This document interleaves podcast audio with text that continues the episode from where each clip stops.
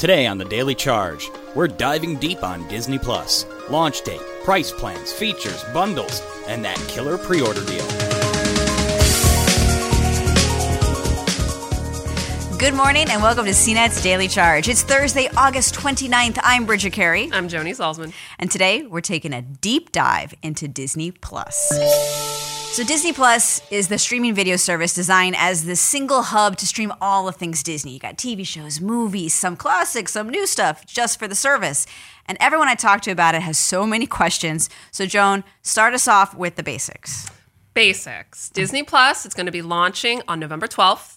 In the US, Canada, and the Netherlands, there's going to be a progressive rollout basically over the world over the next two years, starting within the first year. And it's going to have basically everything from, it's going to kind of be lumping everything together from five different places in Disney. Disney proper, so Disney animation and also live action stuff like the live action Lion King and Beauty and the Beast.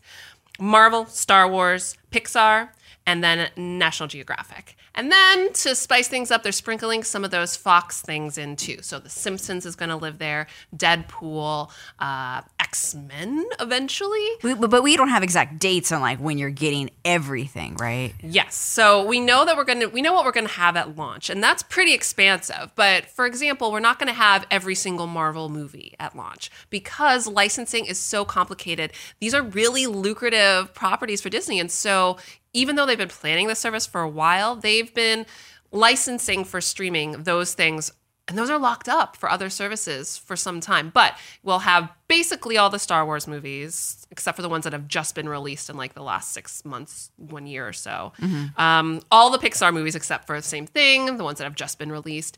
And it's going to have tons and tons of originals in those franchises and others. Yeah. Uh, I remember that Mandalorian trailer everyone was buzzing about. I mean, you were at D23. So yeah. what's been going on this week? Because there's a lot of new things that have dropped. The pre began. Take us through. Exactly. So in the last last week, there's been D23 where they unveiled a lot. They not only unveiled first looks at some of these originals that people are anticipating, but they also announced new things that we, new series that we didn't know. There's going to be three more Marvel series on top of, I think, five Marvel series they had already announced. And there's going to be, for example, an Obi Wan Kenobi. Yes, there is an Obi Wan original Kenobi. series with Ewan McGregor reprising his role. I'm so excited about that one. I got to be honest with so you. So that was John. basically Disney Plus's like big publicity public kickoff for the service, getting people excited, normal people that'll be subscribers excited about what's going what they're going to be offering in a couple months. And then the second thing is they began these deeply discounted pre orders so that people who really want to sign up, make a commitment to subscribe for three years, can get it at a much lower rate. I think the, well, the normal rate is a monthly $7 price. Mm-hmm. If you commit for three years, it'll lower that monthly price. Basically, it works out to being $3.92. Mm-hmm. Well, as someone who's got kids, you're just like, yes, gonna ha- gonna need that, right? Right. Uh, and also just people who are fans, you know, it makes it easy. But um, a lot of people I talk to are wondering, what about the thing I watched when I was a kid? You, everyone's question always changes. It's either what about the Disney afternoon shows like Darkwing Duck and TaleSpin? Or it's like, what about that one Star Wars holiday special? Like everyone has that question. I mean, when it comes to those questions, how does Disney respond when you when you have your interviews when it comes to like specific things? Right. So specific titles, especially with catalog, they're not emphasizing that yet. Mostly because I think that it's easy to get lost in the weeds because like you said, everyone has their one thing from way back when that they hope that's going to be on there. But we do know that all the Disney animated so-called vault movies are going to be there. We so, know so your Snow White, all your yes, old stuff, Cinderellas, okay. those sort of things. We know that there's going to be some of the like old school Disney television programming in there, but they haven't been as forthcoming about the catalog stuff because they're really emphasizing the stuff that has been like you know blockbuster record breaking film franchises and other things that they're going to be making specifically for the service. They've been really leaning hard into the stuff they know is mass popular right now or originals that are going to kind of be leaning into that what they've been doing already. When this on launch day, there already is some stuff on Netflix that has Disney content. Are we just getting an instant like boom, it's gone off Netflix, it's all on Disney Plus, or is it going to be like right. still in some other places? So the way the Netflix thing is working, background is about five years ago, Disney agreed that Netflix would be what's called its pay one window provider. So for the last three years, Netflix has been the first place once movies leave theaters and are available for a subscription video service. Netflix has been the place.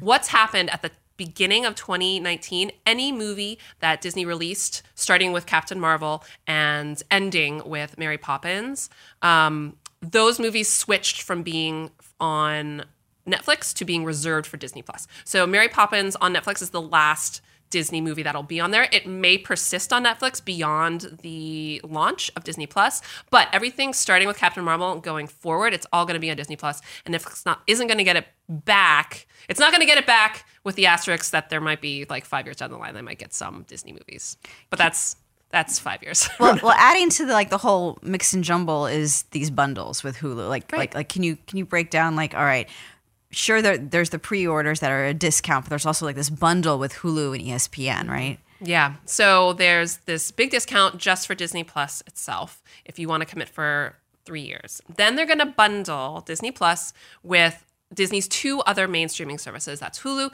and ESPN Plus. You'll get all three of those for $13 a month. Um, that's basically $5 off the price if you subscribed to all three separately. It also, other ways to think about it are that gets all three of those for the same price as Netflix's most popular plan in the US. Um, it also basically means you're getting Hulu with ads and Disney Plus with ESPN Plus sort of thrown in for free because it's a $5 service. This okay, very basic question here. If if Disney streaming has all the Disney stuff, then what would be on Hulu that wouldn't be on Right. Disney's thing? Because it's like I think that can confuse people sometimes. And I think people, even there's a lot of analysts that criticize Disney for taking this approach.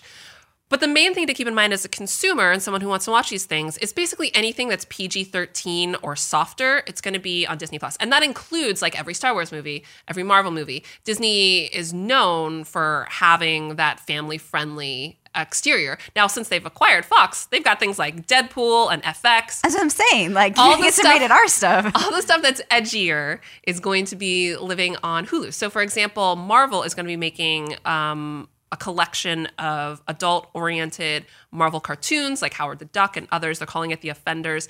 These aren't going to be on Disney Plus. These aren't going to be on Disney Plus. Offenders won't be on Disney Plus. They'll only be on Hulu. So, the idea is that Disney Plus will have parental controls, but even without them, it's a place that's safe for the entire family. Kids like, and the even the youngest kids can be in there and not see something that's really, really not appropriate for them. For the Daily Charge, I'm Bridget Carey. I'm Joni Solsman. Thanks for joining us.